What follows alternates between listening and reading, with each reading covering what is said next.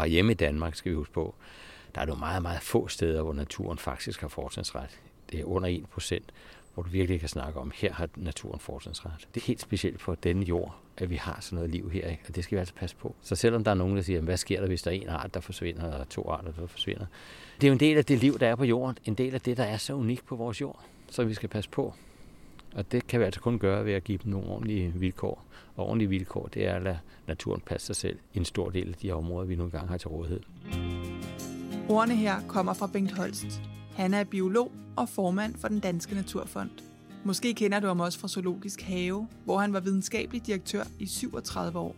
Bengt Holst er optaget af den biodiversitetskrise, vi befinder os i, altså at flere og flere arter forsvinder. I den Danske Naturfond arbejder han derfor for at sikre levesteder til både planter, svampe og dyr, og på den måde sikre en stor mangfoldighed af liv. I 2021 købte den Danske Naturfond en midtjyllandsk skov på 120 hektar. Skoven hedder Lærbjergskov og ligger i Nationalpark Skjoldungernes Land. Her arbejder jeg. Mit navn er Nynne Sørgaard, og i denne podcast tager jeg på tur med Bengt Holst ind under trækronerne i Lærbjergskov.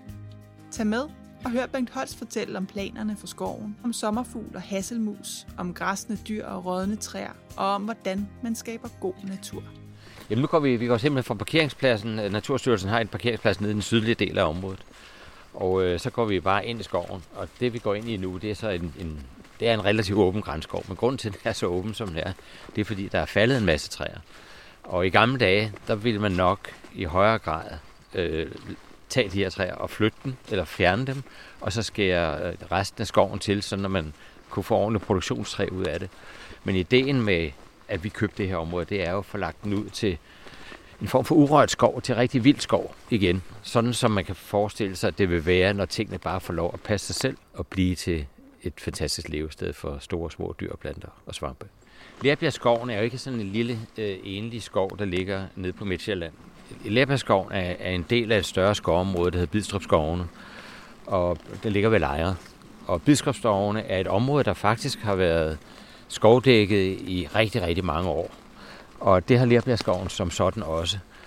Det, der så har været et problem for Lerbjergskoven, det er, at den har været drevet meget, der har været meget drevet meget produktionsskov hernede, og den har været drevet ret hårdt, og der har været del jagt og sådan noget, hvor man så også har formet skoven, så det kan opfylde øh, hvad skal jeg sige, krav, som jægerne vil stille til, at der er masser af vildt. Og det er vi jo ikke interesseret i. Vi er interesseret i, at skoven skal passe sig selv. Så det, det, det nu efter vi har været den, så vil vi sørge for, at øh, skoven får lov at stå og klare sig selv. Vi vil ikke længere have jagt i området. Der vil ikke længere blive udsat vildt, eller der vil heller ikke længere blive lavet beplantninger til gavn for vildtet på nogen måde. Alt det der skal skoven selv klare. Og produktion, altså produktion træ, det udgår igen. Så på den måde, så kan vi få den oprindelige skov tilbage, eller hvad skal vi sige, oprindeligt er måske et forkert ord, men den naturlige skov tilbage. Kan man se nu her, når vi kigger rundt, altså er det her, øh, er det her en produktionsskov? Ja, det kan du godt se stadigvæk. Øh, der er jo en, en, en del af de træer, der står derinde foran os, de står lidt på lige række, og det er meget, det er meget rent. Altså det er, man har også fjernet en del af underskoven. Øh, men der er forskellige, hvis du ser sådan kort hen over Lerbergskoven, så kan du også se en masse forskellige områder, hvor der er noget, der er meget tæt, tæt grænskov, og noget, der er meget øh, tæt bøgeskov, og så er der noget, der er ganske små områder, hvor der er øh, lysåben, altså hvor, der er, hvor lyset kan komme ned, og der kan skabes nyt liv dernede. Mm. Når vi overtager, øh, når vi får lavet den endelige forvaltningsplan, så er ideen jo også at få genskabt det oprindelige vandspejl herinde, fordi det er også sådan, at en del af skoven har været drænet. Og når den har været drænet, så vil det sige, at den er mere tør, end den burde være. Øh, ved, at, ved at stoppe de dræninger, det vil sige ved at stoppe dræning, drænrørene til, eller knuse dem, så der ikke længere drænes til skoven, jamen så vil løf, vandspejlet automatisk løfte sig igen. Og på den måde så får vi øh, moseområderne tilbage, vi får de små skovsøer tilbage, vi får små vandløb, vi får øh, bare små vådområder tilbage, og det er jo en helt anden slags liv, der er omkring vådområderne, end der er i den tørre skov, vi står i lige for øjeblikket. Men lad os prøve Kunne du også høre et eller andet? Jeg hører spætten, sidder lige heroppe her. Der sidder en stor flagspæt oppe i de træer deroppe. Men, men den er der. De begynder også at tromme nu. De begynder at tromme nu her i det tidlige, meget tidlige forår. Den der almindelige hakken i træerne, det er jo bare for at få mad. Men når man hører den der meget vedvarende øh, tromme, drrr, jamen, så er det jo altså der, de begynder at, at markere deres territorium med lyd. det, de andre fugle har i stemmen, det har spætten i trommen man markerer over for de andre stemmer, at det her område, det er altså det er optaget. Altså her står, nu, nu krydser vi så et af de gamle stendiger, og det er der altså også her i skoven, fordi der er også forskellige kulturminder som sådan. Og de skal selvfølgelig bevares. Det bliver der også taget for, højde for i den forvaltningsplan, vi laver. Men det er klart, når vi så skal til at lave forvaltningsplan, som er i gang nu, i samarbejde med Nationalparken og i samarbejde med Lejre Kommune, så laver vi en fælles øh, øh forvaltningsplan, hvor vi også kigger på, altså hvad er det, hvordan vil vi have hvad skal vi sige, genoprettet de, de, de dele af skoven, der er for, hvad skal vi sige, der er for meget monokultur, altså for meget øh, produktionsskov i. Øh, så gælder det også et spørgsmål om at finde ud af, jamen, hvordan skal skoven bruges, Øh, og der vil faktisk også være en del lokal forankring, så vi får lokalbefolkningen med ind i til at diskutere de her ting sammen med Nationalparken og Lejre Kommune. Så vi får en ordentlig plan for, hvordan skoven skal bruges i fremtiden. Men hvor der hele tiden er det overordnede formål, at det skal være biodiversiteten, der er i højsædet. Det er for at bevare den bedst muligt, men samtidig give folk mulighed for at komme ind, for det er jo vigtigt.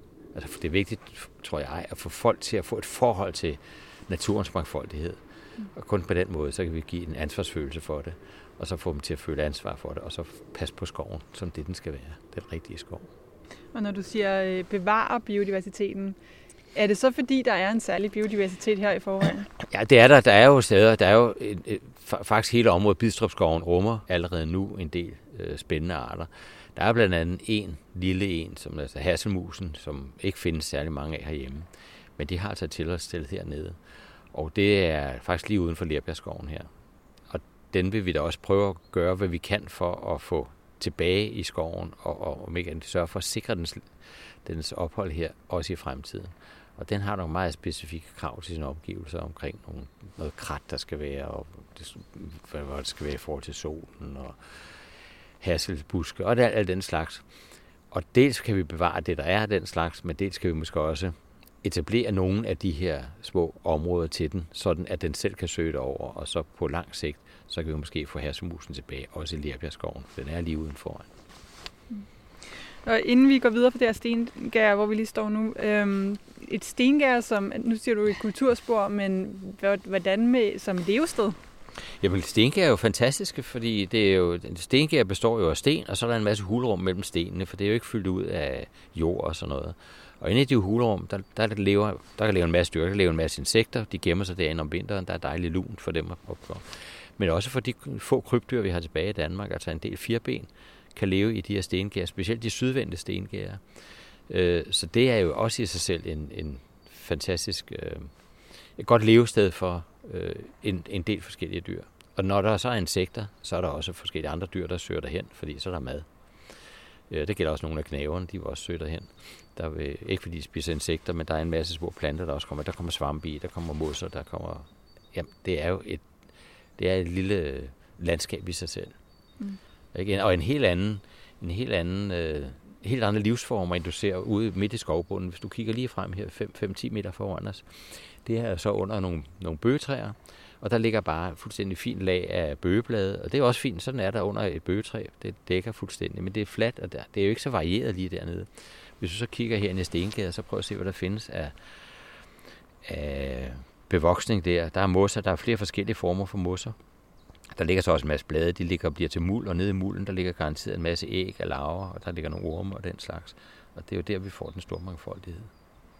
Og så er der lidt øh, fyrebusk, hvad hedder det, lidt hyldebuske og sådan noget, der vokser op rundt omkring den. Så du får, du får rigtig mange forskellige ting sådan nogle steder. Ja, fordi når man snakker biodiversitet, så tænker man måske nogle gange mest på dyrene. Ja, det er rigtigt. Hasselmusen og sommerfuglene, men der er jo også masser af variation i Der er en masse af planterne også, ikke? Og bregner hører også meget til i, i øh, sådan nogle stengær her. Og svampekenderne ved også udmærket godt, at der er masser at finde her på sådan en stengær. Også fordi stengærne udgør jo øh, der er en nordvendt side og en sydvendt side, nord, og de vil have vidt forskellig bevoksning, fordi den ene er opvarmet, og den anden er ikke opvarmet. Og der vil være mosser på den ene side, der ikke vil være mosser på den anden side. Og på den måde får du, alene i sådan en lille bit stengær, får du faktisk en helt lille samling af biotoper, altså forskellige former for levesteder. Hvad du ikke har helt på samme måde, når du kigger ud af et fladt landskab. Det er sådan mere monoton, det er sådan mere ens over det hele. Ikke? Så kan man kigge på et stengær med helt andre øjne. ja, ja. Jeg tror, det ikke falder. Det, det er ja, det er glat. Men du kan se derhenne, der ligger lige på den anden side af bøgetræerne, der ligger sådan nogle gamle stammer. De her ligger der et godt stykke tid. Du kan se, de er fuldstændig mosbegroet. Og det er jo så nogle der, der er rigtig gode for smådyrene, som, som insekterne, de kan lægge deres æg i, altså så bliver til larver, og de forpuber sig og sådan noget. Så det er rigtig godt. Og de har også, når de er faldet her, nu er det her fældet, det kan du se, de har den der en oversavet stamme. Men andre, de er bare faldet af sig selv. Og det er jo de lysåbninger, der så sker, når sådan nogle træer, de falder, enten på den ene eller på den anden måde. Det er jo sådan nogle, vi også gerne vil have genskabt i skoven, sådan at man får de her områder, hvor solen kan komme til, og der alligevel er skygge, og det er inde i skoven, men solen kommer så meget til, så der kan komme blomster, og dermed blomster, så kommer der også insekter, og herunder sommerfugle. Og der er forskellige former for perlemorsommerfugle, blandt andet nogle meget smukke sommerfugle, som lever her, og som faktisk ikke findes så mange steder. Så dem vil vi også give bedre muligheder. De er her, men de kan have endnu bedre muligheder, hvis vi skaber endnu flere af de her lysåbne områder. Så kan vi få dem til at forhåbentlig sprede sig fra det ene område til det andet. Og der er ingen tvivl om, det kommer til at tage tid. Men øh, når vi arbejder med natur i den danske naturfond, så er det også langtidsprojekter. Det er jo ikke noget, der skal være på plads om fem år. Det er noget, der langsomt kommer til at arbejde sig frem mod et, ikke engang et slutprodukt, for det bliver aldrig færdigt, det bliver ved med at udvikle sig. Men i hvert fald noget, der kommer tættere og tættere på den rigtige naturlige skov. Og specielt sådan en tidligere produktionsskov som den her. Der tager det lang tid at få den tilbage til den, til den naturlige tilstand. Skal vi gå, lad os gå op i ungskoven deroppe. Jamen, du, du fører an. Vi, vi, vi går op.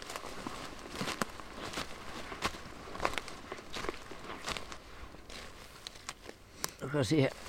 Nu er det bare sådan en gammel skræn, der ligger. Ikke? Hvis jeg lige tager den her. Prøv at se, hvordan barken nedenunder er fuldstændig frønnet. Og du kan, du kan, du kan rive det af helt uden problemer. Og indenunder den, der er dejligt beskyttet mod kulde, mod sne, hvis der havde været sne. Øh, og der kan ligge masser af æg, der kan ligge masser af larver. Og de lever så af alt det sort, du kan se her. Det er hyferne, for altså øh, svampenes forgreninger, der ligger her. Det i sig selv er jo også næring. Så det er også nogle af dem, der spiser. Og ellers ligger de bare godt beskyttet dernede, og så lever de. Ja, det ved der efterhånden formuler fuldstændig. Du kan se, at jeg kan få det til at smuldre helt. Det vil sige, at det er dejligt let for larverne at æde sig igennem. Og der er en masse næring i det, fordi det er larver, der kan fordøje den slags. Og det bliver så til biler og forskellige andre insekter. Ikke? Jeg kravler en lille en der. Ja, ja der, der er, er nogle, lidt liv. der er nogle liv. Men det er klart, de er jo ikke sejste. Havde det nu været en sommerdag, og jeg havde gjort det samme, så ville vi se det mylder ud med det samme. Fordi så er de aktive, så, så er de jo varmet op, og så er de klar til at røre sig. Så det vil sige, at så snart jeg begynder at pille ved det her, så drøner de afsted. Så hvis du får den væk. der med hjem og lagde den i stuen, hvad vil der så ske? Så går der ikke særlig længe, så kan jeg se, så kravler de rundt på stuebordet. Så er der forskellige alle mulige slags, der kommer rundt. Det kan man se, når man laver juledekoration, og man går ud i skoven og tager mospuder og den slags, og så tager de hjem i, i stuen. Så pludselig så har man sjove nogen, der kravler rundt, og det er faktisk ret spændende. Det skal man tage som en som en ekstra fornøjelse ved juledekorationerne. Og det samme sker der, når jeg bare tager bladene her. Altså når man tager bladene og, og lige roder rundt i det, så finder man alt muligt liv nede i de der blade. Og grunden til, at du ikke ser det lige umiddelbart her, det er fordi, det, de er så koldt, så de stadig ligger helt stille, selvom jeg har rodet rundt i det. Havde det været en sommerdag, så er de pisket væk, for der ved de godt, det næste, der sker, det er, at det bliver spist. Nu går vi jo bare sådan lidt øh, midt i det hele i skovbunden her. Og det må man jo nu. Det må man godt, ja. Det er rigtigt. Altså, det, er også, det er også en af de ting, vi gør nu her i forbindelse med, at vi har overtaget den. At man skal kunne gå her over hele skoven, også der, hvor der ikke er nogen stier, for det er jo noget af det, der er spændende, det er at gå ud der, hvor der ikke er nogen stier. Selvfølgelig med respekt for de planter og dyr, der nu engang er her. Øh, men det er der, man opdager en masse ting. Og så kan man være herude 24 timer i døgnet. Der er ikke noget, man skal hjem med solnedgang og sådan noget der. Så der er det hele taget alle de samme færdselsregler, som der er i Naturstyrelsens skove, selvom det her var også tidligere en privat skov. Øh, det samme gælder også ridning og sådan nogle ting. Altså man kan opleve skoven på vidt forskellige måder. Hvorfor er det vigtigt for jer, at altså, I kunne også bare vælge at spærre det hele af og sige, at det her det er kun for naturen, og alle mennesker skal bare holde sig langt væk, så vi kan give naturen mest muligt fred? Der er jo så mange spændende ting at opleve i naturen, og øh, den oplevelse, det er ikke kun dig og mig, der skal have den. Og det er ikke kun øh, biologerne, øh, nørderne, der skal have den. Det er også ganske almindelig familie, der bare gerne vil ud og opleve et eller andet, og der er masser at opleve i en skov. Der er lige for, at man kan løbe, løbe lege røversoldater, eller man kan gå ud og bare kigge sig lidt omkring og finde ud af, at alt det, der pipper, det er ikke bare pipperi. Det er måske 10 forskellige fuglearter, og senere på året, så er der måske 20 forskellige fuglearter. Og alle de svampe, der er der, det er jo ikke alle sammen samme svampe. Der er nogle store, der er nogle små, der er nogle med runde hoveder, nogle med flade hoveder, nogle med lameller, og nogle med, med porer. Og der, pludselig bliver det til en hel verden i sig selv. Ikke? Og den der aha-oplevelse, man får af at se, at der er en kæmpe mangfoldighed i det, der omgiver os, det gør den spændende. Det gør det dragende for os, og dermed også noget, vi gerne vil passe på for os selv, men også for vores kommende generationer, som også skal op, lov at opleve det samme. Og derfor er det så vigtigt for os, at publikum også kommer ud i skoven. Så kan det være, mens vi, vi går videre her op ad bakken, øhm, at du kan fortælle lidt om, har I allerede nu nogle idéer om, hvad der skal ske herude sådan for friluftslivet og for ja, altså almindelige nu, skovgæster? Nu er det jo sådan, at, at natur, hvad hedder det, forvaltningsplanerne er ved at blive lavet, og det skal, få den, det skal tage den tid, det, det skal for at få, det, få dem lavet ordentligt. Øh, men vi har jo nogle idéer om det, og noget af det, vi vil lave, det er jo blandt andet øh, de adgangsforhold, jeg lige nævnte før. Og så er det lukke alle drænrørene i det omfang, vi kan. Alle de, de grøfter, der er, hvor der er lavet dræning, dem vil vi lukke, øh, sådan at vandstanden igen kan stige forskellige steder. Øh, vi vil lave noget øh, genoprettende. Nogle af, af bevoksningerne, dem skal vi af med. Nogle af de meget tætte grænbevoksninger vil vi gerne af med, eller i hvert fald sørge for, at de ikke får lov at være så tætte. Så vi skal have fat i de her lysåbne områder. Og så er der også noget, der hedder vedligehold efterfølgende. Og det vedligehold, det skal jo ske på en eller anden vis, så vi er sikre på, at, at øh, det bliver ved med at lyse åbent, det bliver ved med at være, være små enge med, med blomster, hvor, hvor øh, insekterne kan blive tiltrukket og sådan noget. Og der kan da godt være, at øh, der, det bliver nødvendigt at have nogle dyr gående herinde, ligesom man har mange andre steder, som så kan gå og græste ned og spise noget af, du kan se alle de her små træer, der vokser op her. Det er jo ikke nogen, der når, de skal jo ikke nå at vokse fuldstændig op i fuld størrelse, så lukker de området fuldstændig af. Så der skal være nogen, der fjerner dem. Det kan man selvfølgelig sætte nogle skovarbejdere til at gøre, men man kan også få dyrene til at gøre det, for der er ingen tvivl om, dem, der gør det på den bedste måde, det er nu engang dyrene. Men, men hvordan, altså hvis, øh, hvis det ender med, at man skal have nogle græsser gående herinde, øh, vil det så være hele skoven, man hegner af, eller hvordan... Øh... det kan jeg ikke sige på nu. Det er noget, netop noget af det, som øh, forvaltningsplanen skal, skal tage højde for. Øh, så det, der vil jeg helst ikke foregribe begivenhedernes gang. Og sige, fordi det er noget af det, man skal have aftalt mellem, mellem øh, Nationalparken og Lejre Kommune og den Danske Naturfond og lokalbefolkningen at finde ud af, hvad gør vi så ved den her skov. Stadigvæk med det mål for, at vi skal, uanset hvad vi gør, så skal det føre til, at den bliver en langt mere naturlig skov, som der også er adgang til på bedst mulig vis. Ikke? Så det vil vise sig. Det kan vi snakke om om et års tid, så ved vi det, for så er det sat i værk. Men prøv at se, alt det, al den underskov her, det er sådan en, man, man typisk vil i en produktionsskov, der vil man jo gå hen og, og, og bearbejde den og lade den vokse lidt op, og så på et eller andet tidspunkt begynder man at tynde i den øh, ved at skære nogle af dem bort, og så siger man, at nogle af de der stammer, de skal altså blive ved og vokse, og så skal de blive til produktionsstammer, og på den måde så får man en sund skov. Sådan vil det også være i en, i en rigtig produktionsskov. Men det er det, vi skal væk fra. Så nu skal det her lov fuldstændig passe sig selv. Når de her de knækker, så skal det lov bare ligge, og så bliver det til det der frønede træ, vi lige rodede i før. Øhm, og så er formålet selvfølgelig, hvis, hvis der er de områder, hvor vi siger, at der er der altså nogle dyr, der skal gøre det, øh, så skal de begynde at knæve af dem på et meget tidligere tidspunkt, hvor de kommer op som små bitte kvist. Ja, fordi sådan en her stamme, som vi står ved lige her, ja, den, den, er ikke så spændende, lige... den er ikke så spændende, men det er, den er jo blevet til, til et træ. Ikke? Øh, men der er også, så er der hvis et stort træ falder, så knækker de jo en masse af de små stammer her. Det skal de have lov til at gøre. Eller hvis der opstår et eller andet, ja, altså, der kan opstå mange forskellige ting. Ikke? Og man skal også huske på det med, med de store dyr de er også med til at flytte materiale fra en del af skoven til en anden. For i det øjeblik, de æder noget i den her del af skoven, så går de videre ind igennem skoven, og på et eller andet tidspunkt, så lægger de nogle klatter. Og det vil sige, at den næring, der kommer fra det sted, hvor vi står nu, den bliver pludselig lagt et andet sted. På den måde får du en naturlig dynamik i hele omsætningen i skoven. Og klatterne, det er så også levesteder for insekter, fordi klatterne, de er jo dejlige at lægge æg i, dejligt bløde, dejligt varme og dejligt beskyttende. Og når ungerne klækkes, altså larverne klækkes for de her æg, jamen så er der mad lige uden for døren, fordi de ligger i en stor madpakke i princippet. Så på den måde, så har man også skabt nogle endnu flere små levesteder for dem. Ikke? Og når de så går på deres hove eller kloge, jamen så træder de noget af bevoksningen ned, og specielt omkring de steder, hvor de drikker vand. Så de holder altså søkanterne fri og vandløbskanterne fri og laver lidt små mudderpøl, og i de der små huller, som klovene laver, jamen der er en helt ny form for liv, og det er helt, altså det er nede i det mikroskopiske nærmest også. Men det skal der også være plads til. Så på den måde får du skabt alle helt nye levesteder, som du ellers ikke har mm. i, en, i sådan en skov. Og hvad for nogle, øh, nu ved jeg godt, at det overhovedet ikke er på plads endnu, så det er jo tidligt at tale om det, men hvad for nogle øh, arter kunne det være? Man, altså hvad for nogle græsser kunne, det, kunne du forestille dig, at man kunne... Øh... Jamen, altså uden, uden at sige noget sikkert, altså, det er jo typisk sådan noget som heste eller køer, ikke? Altså kreaturer eller heste måske. Som man, det er jo det, man typisk har rundt omkring, og de vil jo få et fantastisk liv, hvis de kommer ud sådan et sted her så får de et fantastisk liv, fordi de har en alle tiders mulighed for at udfolde al den naturlige adfærd, som de ellers har liggende i sig, men som er lidt svære at udfolde inde på en fold og inde i en stald. Og det gælder deres sociale adfærd, det gælder deres øh, lejeadfærd, det gælder hele øh, deres, altså den adfærd, der, den måde de forholder sig til omgivelserne på, altså det med at gå rundt og undersøge ting og finde de gode ting og, og øh, næppe lidt hist og næppe lidt pist, og få sådan lidt varieret føde på den der måde. Ikke? Helt anderledes, end hvis man har dem under typiske traditionelle forhold, hvor de får den sædvanlige mad dag ud af dagen. Så der er en masse fordele ved det. Selvfølgelig også nogle udfordringer, og de udfordringer skal man også være bevidst omkring, for vi påtager os også et ansvar over for dem, så at sørge for, at de for eksempel ikke kommer til at sulte i en vinterperiode og den slags. Fordi når vi sætter hegn omkring så kan de jo ikke søge væk fra det her område, selvom området er stort. Og der er det altså vores ansvar så at sørge for, at der er den føde, de skal have, både i mængdemæssigt, men også kvalitetsmæssigt. Sådan at de øh, får den næring, de skal have. Og det skal man selvfølgelig lave nogle ordentlige planer for, og det kommer også til at indgå i de her forvaltningsplaner, i det omfang, det bliver nødvendigt.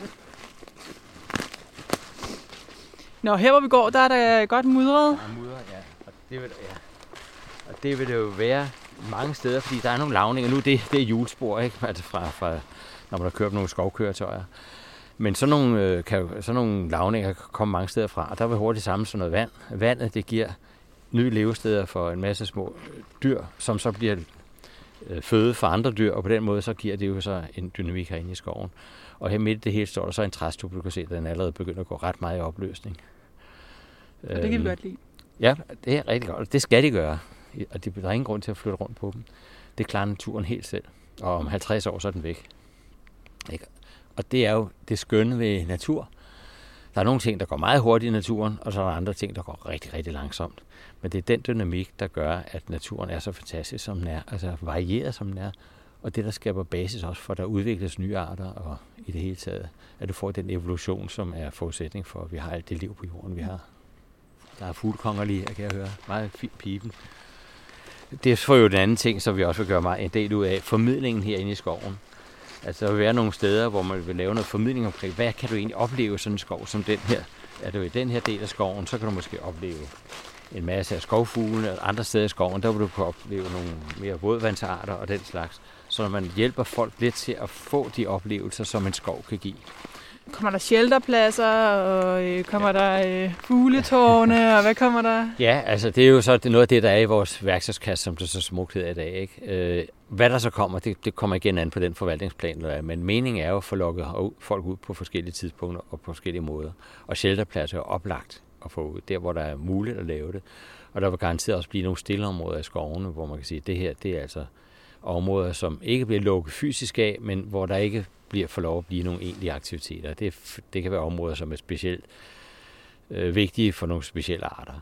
For eksempel hasselmusen. Hvis vi finder lave nogle gode biotoper for hasselmusen forskellige steder i skoven, ja, så er det klart, så er det ikke særlig smart at lave en shelterplads lige op og ned af dem, fordi så kommer de ikke. Så en stille, en stille skov er ikke et sted, hvor at man øh, inviterer folk ud for at sidde og meditere, men et sted, der skal være stille, det vil sige ja. uden menneskelig aktivitet. Det, ja, det er sådan et sted, hvor naturen virkelig har fået, hvor, hvor man undlader at lave nogle egentlige aktiviteter øh, men altså også uden at indhegne det ligefrem. Ikke? Mm.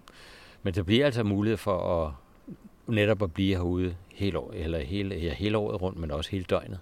Mm. Og der er en shelterplads jo fantastisk. Ikke? Og så ellers med de forbehold, der også vil være i en hver anden skov, at brug åben ild, der skal man selvfølgelig passe på. Det laver man ikke bare hvor som helst i skoven. Og altså noget. Nu kommer vi jo ned til en egentlig vej her. Kommer ned til en del af skovvejen, ikke? og så kan du også se, der er, der er nogle sø, der er jo søområder i forvejen hernede. Øhm, og de bliver selvfølgelig bevaret, men der kommer bare flere af dem, fordi vi får hævet vandstanden. Og skovsøer er jo sjove, fordi i skovsøerne, der har du et liv i selve søen. Det er alle vandinsekterne, og der kan være fisk i nogle af dem og sådan noget. Ind langs bredden har du noget andet noget. Der har du alle padderne. De lever så delvis i vandet, og så ligger de inde lige i bevoksningen, bredbevoksningen, og så kan de gå op på land, og på et eller andet tidspunkt skal de sprede sig til nogle andre vandhuller i nærheden. Og når så kommer lidt op ad brinken, så kommer op på den mere tørre del, ja, så er der nogle andre dyr, der overtager, så får du blomsterengene, og der overtager sommerfuglene, så, og så overtager øh, bier, vilde bier for eksempel. Og, og når de er der, jamen, så kommer fuglene også til, for det er jo føde for dem. Så får du et dejligt fugleliv deroppe omkring. Så på den måde har du øh, hele inden for et ganske lille bitte område. Hvis ellers det får lov at passe sig selv, så får du en fantastisk mangfoldighed af liv. Det, man kommer ud og oplever nu, det er en tidligere produktionsskov. Der er godt nok nogle væltede træer og sådan noget. Det er ikke fordi, at al, hele skoven bare er helt lige rækker af træer, men en tidligere produktionsskov. Hvis man så kommer herud om 5 år, eller 10 år, eller mm. hvis vi virkelig skal kigge i spørgkuglen, så 100 år, hvad, hvad kan man så opleve herude? Jamen, så tror jeg, hvis lad, lad os bare tage 100 år frem, øh, jamen, så vil man opleve en skov, der er helt anderledes hviler i sig selv, og en, hvor du ikke kan se. I dag kan du godt se, nu går, nu, nu går man fra en løvskov, nu går man ind i en grænskov. Nu, du kan se, at grænskoven ligger dernede.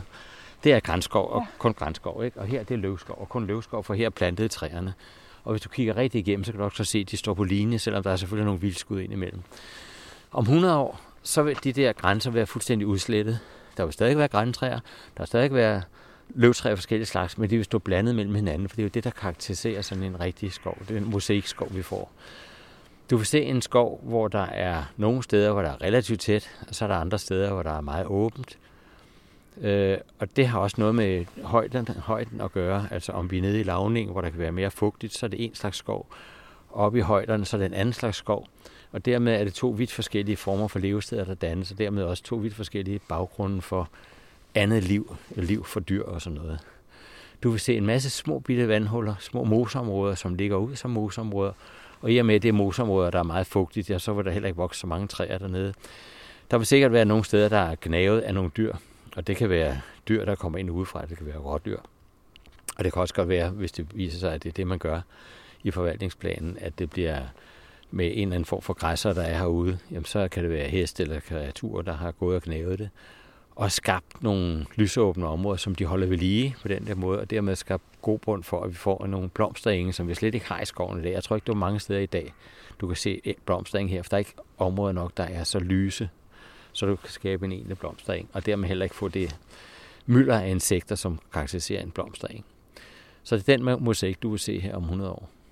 Og øh, jeg er overbevist om, at dem, der får lov at opleve det her om 100 år, de vil forhåbentlig kunne glæde sig over, hvad det vil sige at have en rigtig varieret skov, hvor du ikke ved, nu går du for en grænskov, og så er det næste 100 meter, så er der grænskov, og så kommer du til løvskov igen. Og hvis du så kigger på løvskoven, når du kigger ind i løvskoven her, så er der bøgetræer, bøgetræer, bøgetræer, bøgetræer om 100 år, så vil der være bøgetræer, så er der måske nogle asketræer, og så er der nogle birke nede i den lidt mere fugtige del. Så kommer nogle ahorntræer, men de står sådan lidt spredt mellem hinanden, så de kommer slet ikke til at være på den måde, som du ser det i dag, men det kommer til at virke meget mere varieret. Men ellers kan du også godt forestille dig, at nu, øh, når vi får sådan en blandskov med alle mulige former for træer, og så er der også øh, dødt, altså træ, også de, nogle af de stående stammer, der er mere eller mindre dødt i vedet. Øh, så bliver der langt større mulighed for huleruerne at komme til, altså det vil sige spætterne og en masse af mejserne og sådan noget, som kan begynde at hugge i de der mere frønnede stammer. Og så får vi pludselig et helt andet fugleliv hen over hovedet på os. Og det giver jo også et liv. Så når du oplever den om 100 år, så vil du få et meget mere varieret fugleliv også, end der er i sådan en skov her. For ellers er det sådan, at i den mørke grænskov, jamen der hører en slags fugle, og dem hører du så hele tiden. Der kan være fuglekonger, der kan være sortmejs og fyrmejs og sådan noget. Øh, når du kommer ud i den åbne skov, jamen, så er du hen i en anden slags fugl, så er du hen i noget bogfink og måske noget løvsanger og grænsanger og den slags. Men når du har blandskoven, så har du pludselig meget af det, meget mere blandet. Så også lyd, lydbilledet vil også være meget mere varieret, end det er, når du bare går i sådan nogle produktionsskov som den her. Det er sådan meget mere monoton skov. Ikke? Og spille meget lige derinde. Og så er midt, nu kan du se, det, det er sådan noget som, nu står der en egestamme her midt i det hele inde i forbindelse med en bøgeskov. Den er altså for lov at stå. Den er også gammel. Den er ret tyk i stammen. Ikke? Øh, sådan noget vil du se langt mere af i fremtiden også. Det er meget vigtigt, når vi laver sådan et stykke arbejde her. Det er jo ikke bare noget, vi gør, og så tror vi på, at, at det vi tror på, at det kommer til at ske. Det er jo vigtigt, at vi moniterer det hen ad vejen. Altså vi holder øje med, hvad sker der rent faktisk, når vi nu prøver at lave de her genopretning, og skoven får lov at udvikle sig. Det er nødvendigt for vores egen altså for, for selv at kunne rette ind og sige, okay, nu går den forkerte vej, men også for, for bare at få viden omkring de her ting, som man også kender til andre steder, og så få dokumenteret det, og så få det publiceret i et eller andet omfang, så at andre kan nyde godt af, af den viden, vi får her i skoven. Øh, og det synes jeg er mindst lige så vigtigt, som at få det gjort. Lige prøv at se her. Prøv at se barken her, den her store græn. Den er helt grøn. Ja. Og så er den... Der ligger masser herinde under. Ja, men den er ret røden indeni. Ja. Alt det sorte her, det er så svampehyferne stadigvæk. Men sådan nogle her, det er jo fyldt med liv. Det starter lidt småtte, men det bliver altså større hen ad, hen ad vinteren, hen ad sommeren. Og det er så et levende træ stadigvæk. ikke? Størstedelen af det i hvert fald. Og flot er det. Det er så også en gammel en. Ja, den har fået lov at blive gammel. Og sjovt for øvrigt med... Nu skal det jo forvaltes i forhold til... Øh, øh, altså, hvad hedder det, Nationalparken. Nationalparken, det er jo et kæmpe område. Det er jo hele området herude omkring. Ja, og det her er så bare en lille bit del af det. Men det er jo meget sjovt, når vi nu kommer ind i en samforvaltning omkring sådan noget som det her, hvor vi skal prøve at finde fælles fodslag om, hvad vi egentlig vil med det. Fordi det passer jo, det er jo et fint indslag i Nationalparken, at der findes sådan et område som det her. Det bliver jo en perle på et tidspunkt. Øh, og forhåbentlig kan vi så også få til at hænge ordentligt sammen med Naturstyrelsens arealer, sådan at vi også får en forvaltning, der støtter op omkring det, vi laver her, og vi kan støtte op omkring det, der sker på naturstyrelsesarealer. Og så ligger der jo Svendstrup Gods, der har nogle andre arealer, der støder op til syd for. Og jeg ved, de er også meget interesserede i, i at lave så meget natur som muligt, selvfølgelig med respekt for det, de også skal med deres jord. Men på den måde kan vi altså få skabt forhåbentlig om ikke en, en fuldstændig samforvaltning af arealerne, men i hvert fald noget, der på en eller anden måde støtter op om hinanden, på den måde skaber basis for at få et stort naturområde, som, som varierer, og som faktisk godt kan komme til at få set fra naturens side og være i et vis grad sammenhængende i hvert fald. Og det er jo det, der, det, er det, vi mangler herhjemme. Det er store sammenhængende naturområder, hvor naturen har første ret, hvor naturen kan få lov at udvikle sig på sine egne præmisser. Og det kan vi så være med til at skabe med sådan noget som det her. Så er vi tilbage ved grænskoven. Ja, men du kan godt se, fordi det, nu det er jo bare et lille stykke grænskov, der er der. Men det bliver meget hurtigt meget mørk. Og hvis du ser ned i skovbunden sådan et sted, der er jo ikke mange planter, der vokser dernede. Der vokser måske nogle svampe. Men ellers er skovbunden ret død derinde, mens herude i det åbne, der er meget mere liv i skovbunden. Og det er også noget af det, man selvfølgelig skal tage højde for, når, når nu øh, skoven får lov at passe sig selv. Jamen, så vil der ikke være store områder, hvor det hele er dødt, eller store områder, hvor det hele det bare blomster. Du vil have den der musik, og nogle steder der er det rimelig dødt, andre steder der er det altså øh, meget, meget levende. Ikke? Mm. Og det er det, der er så godt for, for dyrene. Og for planterne. Og for svampene. Så dem, der er vant til at gå på svampejagt for at spise svampe, det bliver der også masser af muligheder for selvfølgelig. Ja, det tænker jeg faktisk lige på. Altså, normalt, så hvis man skal ud og, og, og finde en eller anden bestemt svamp, så ved man jo, den vokser en gør lidt grænskov. Og så går man hen et sted, hvor der er et stort område med grænskov. Og nu bliver det lidt sværere, fordi nu skal man lige finde de enkelte græntræer midt i en større... Det er. På den anden side, og det er rigtigt, men man kan også vente om at sige, jamen altså, under normale omstændigheder, så ved du, når du går ind i sådan et område med et tæt grænskov, så finder du kun x antal svampe. Det er de og de svampe, der hører til i den, der, der kan lide den jord, den, den, den sure jord fra grænskoven, og de kan lide mørket osv. Og når du skal ind til noget andet, så skal du ind til nogle andre træer og sådan noget. På den anden side, så har du mulighed for, når du kommer ind i sådan en meget stor mosaik af skov, jamen så har du inde i et område, hvor du har mulighed for at finde alt muligt, fordi de vokser meget tættere på hinanden der, fordi nogle steder er der mørkt, pletvis, men ikke, det er ikke de store mørke områder men det er en lille smule mørkt, en lille smule lyst, en lille smule fugt, en lille smule tør. Så du har mange flere muligheder inden for et ganske lille areal at finde både den ene, den anden, den tredje og den fjerde svamp. Så det bliver meget mere spændende at gå på jagt efter det, i stedet for at gå ind og sige, den skuffe, der har du det, og den skuffe har du det. Ikke? Og nu snakker vi hele tiden skov. Det er jo ikke kun skov, det drejer sig om. Altså, for det, den danske naturfond gør, det er jo at købe landområder eller naturområder op, som kan bevares som rigtig gode naturområder, eller videreudvikles til rigtig gode naturområder. Og det kan også være um, åbent landskab, det kan være hedeområder, det kan være strandområder, det kan være alt muligt. Så det er ikke kun skov, det drejer sig om. Og tilsvarende her, der kan vi også godt få områder, der i højere grad er åbenlandsområder inde i skovkomplekset som sådan, eller i forbindelse med skovkomplekset. Og et af de steder, der altid er meget artsrig, det er jo selve skovkanten. For i skovkanten, der har du pludselig mødet mellem det åbne land og det lukkede land. Åbne land og skov, skovområdet. Og det vil sige, at du har to vidt forskellige slags biotoper lige op ned ad hinanden. Og der er basis for en masse forskellige levesteder mødes, og dermed også en masse forskellige arter, både inden for dyr, planter og svampe. Og det er jo spændende. Det samme har du ved en søkant, søbred, ikke? Der har du mellem det rigtige både, hvor, de, hvor landdyrene ikke rigtig kan leve, og så det rigtige tørre, hvor vanddyrene ikke kan leve. Men lige der, hvor kanten er, der mødes de to, så har du en kæmpe artsrigdom. Så mange forskelligheder som muligt, det er det, vi gerne vil have. Vi skal have så mange forskelligheder som overhovedet muligt. Vi skal have det. Det skal være i landskabet skal være meget forskelligt. Og det skal ikke være sådan, at hver ting har sit lille område. Det skal være sådan, det er blandet op mellem hinanden. Så får vi størst mulig chance for at have et rigtigt liv, rigt dyre- og planteliv.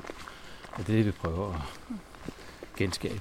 Man sidder og tænker, jeg vil gerne øh, ud og opleve skoven nu og følge med. Altså komme en gang om året for eksempel. Og, øh, og sørge for at se, hvordan det her område udvikler sig. Hvor går man hen? Altså skal man, øh, er der nogle bestemte steder i skoven? Du, Nej, på, altså... nuværende, på, på nuværende tidspunkt sige, så er der ikke så mange steder, at man kan sige, der skal du gå hen som sådan, fordi der er jo, der er jo mange forskellige slags steder i skoven, også på nuværende tidspunkt.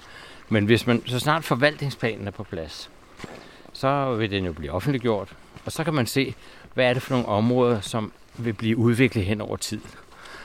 Og der er det selvfølgelig, hvis man gerne vil prøve at føle sig, når man kommer en gang om året, og så prøve at se, hvordan der sker en forandring, ja, så skal man selvfølgelig vælge et af de områder, som man ved vil forandre sig over tid. Og det vil sige for eksempel et område, man ved vil blive til, fra at være et tør område til at blive et vådområde. Eller et område, hvor man forventer, at bevoksningen vil skifte hen over tid, fordi man nu engang siger, at nu skal vi væk med den meget mørke beplantning og gå ind i noget mere lysåbent som sådan. Og så vil jeg da anbefale, for det er jo altså sjovt at se, hvordan det skifter. Så prøv at lave sådan en rute gennem skoven, som man går en, mindst en gang om året. Og så kommer man der hvert år. Man kan også sagtens gå alle de andre ture også, men den skal man huske at gå. Og så kan man, hvis man har lyst, så kan man prøve at fotografere sig ud af den, og så prøve at sammenligne billederne hen over de næste 10-20 år. Eller bare have det på net hen og opleve det, og så se, hvordan det skifter hen igennem tiden, for man kommer til at se en forandring til det bedre til det mere vilde, til den mere, jeg skal sige, ikke, ikke homogen skov. Der er ligget et rådyr. De skraber mose væk, og så ligger de gemmer sig her øh, og sover der om natten. Og så senere på dagen, så, så drøner de igen. Det er specielt, når du kan se, når der er lysne rundt omkring, så kan du se sådan nogle bare pletter rundt omkring. Det er der, hvor rådyrene har ligget og sovet. Man er sådan en lille, lidt sølle græntræ. ja, de skal bare have ryggen fri. Ja. Den står som, som, som lukket vej, den her. Ja. ja det er jo ramt næsten. Ah, men det har også en charme, at man ikke lige præcis Ja, ved, det- hvor man ja, ender. det Det er jo selvfølgelig meget godt ikke at fare vild, men Ja, det, og du kan, altså, større skovnak, så skal du bare gå i en retning hele tiden, så rammer du kanten på et eller andet tidspunkt. Og så må du altså bare finde ud af, hvor du er henne på kanten, og så må du gå til højre om eller venstre om. Så tilbage skal du altså nok altid finde, i hvert fald i det danske skov. Prøv at se dernede. Der ser du, hvordan det er også en lavning, ikke? Og den er så allerede øh, svøbet til med vand, ikke? Men det bliver endnu mere. Det der bliver til en sø. Øh, med højere grad en sø, ja. Ej, det bliver så flot. Det bliver bare så lækkert. du siger, det er langsigtet alt det her. Men hvor hurtigt vil man kunne, altså sådan noget med at, at se vandet rejse, det kan vel gå Jamen, altså, nogle af tingene vil kunne se relativt hurtigt, ikke? og alt efter, hvordan man nu får lavet det i den her forvaltningsplan. Fordi det er også spørgsmål om at prioritere de penge, man har, og sige, okay, hvad laver man først, det ene eller det andet. Øhm, det med at dræningen, det kan man ret hurtigt fjerne, fordi du kan, du kan lukke grøfterne, du kan ødelægge drænrørene, og så stiger vandet helt automatisk i løbet af et år eller to. Så det kommer relativt hurtigt. Og dermed så kommer også en anden form for bevoksning, og dermed kommer også andre levesteder osv. Ikke? Men bevoksningen, når en stor bevoksning af træerne, den skal skifte, det tager længere tid. Fordi der er nogle træer, der skal dø bort, og nogle træer, der skal ind i stedet for. og Sådan noget. Der kommer noget ridning her. Ja. Hej. Hej. De vil også kunne komme ridende fremadrettet. Ja. Det er det samme. Det er også en dejlig måde at opleve skoven på. Mhm. Og jeg vil sige, al, al god aktivitet ude i skoven, hvor folk kan komme ud og opleve naturen, som gøres med respekt, som, som ikke ødelægger naturen, det skal lov at være der. Problemerne opstår der, hvor man vil lave nogle aktiviteter, som er skadelige for naturen, eller for det liv, der er herude i naturen. Der må man sætte nogle begrænsninger på at sige, for de områder her, der bliver det altså naturen, der er først prioritet. Men alt, der kan foregå sammen med naturen, der er det helt fint. Og så er vi tilbage ved bilerne. Ja. Og det er jo bare et lille hjørne. Altså, vi har bare taget et lille bit, bit, bit hjørne af skoven her. Ikke? Ja, ja. Altså 120 hektar, det er Lærbjergskoven. Øh, og så, men så hænger det, og det er jo igen til det. Det er jo så bare en del af det store Bidstrup, som er over 1000 hektar. Ikke? Så samlet set, det, det som dyrene og planterne vil se, det er jo et skovområde, der er på 1500, måske næsten 2000 hektar. Og hvis så så Svendstrup går skov med, så er det altså endnu større. Så det er meget.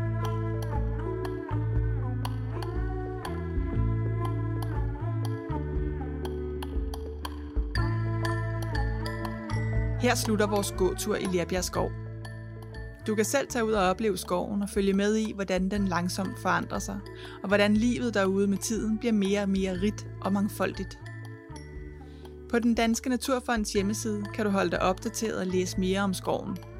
Du kan også følge med i nyt om Lerbjerg Skov og resten af Nationalparken på vores hjemmeside, nationalparkskjørlungernesland.dk. Podcasten er produceret af Nationalpark Skjørlungernes Land. Tak fordi du lyttede med.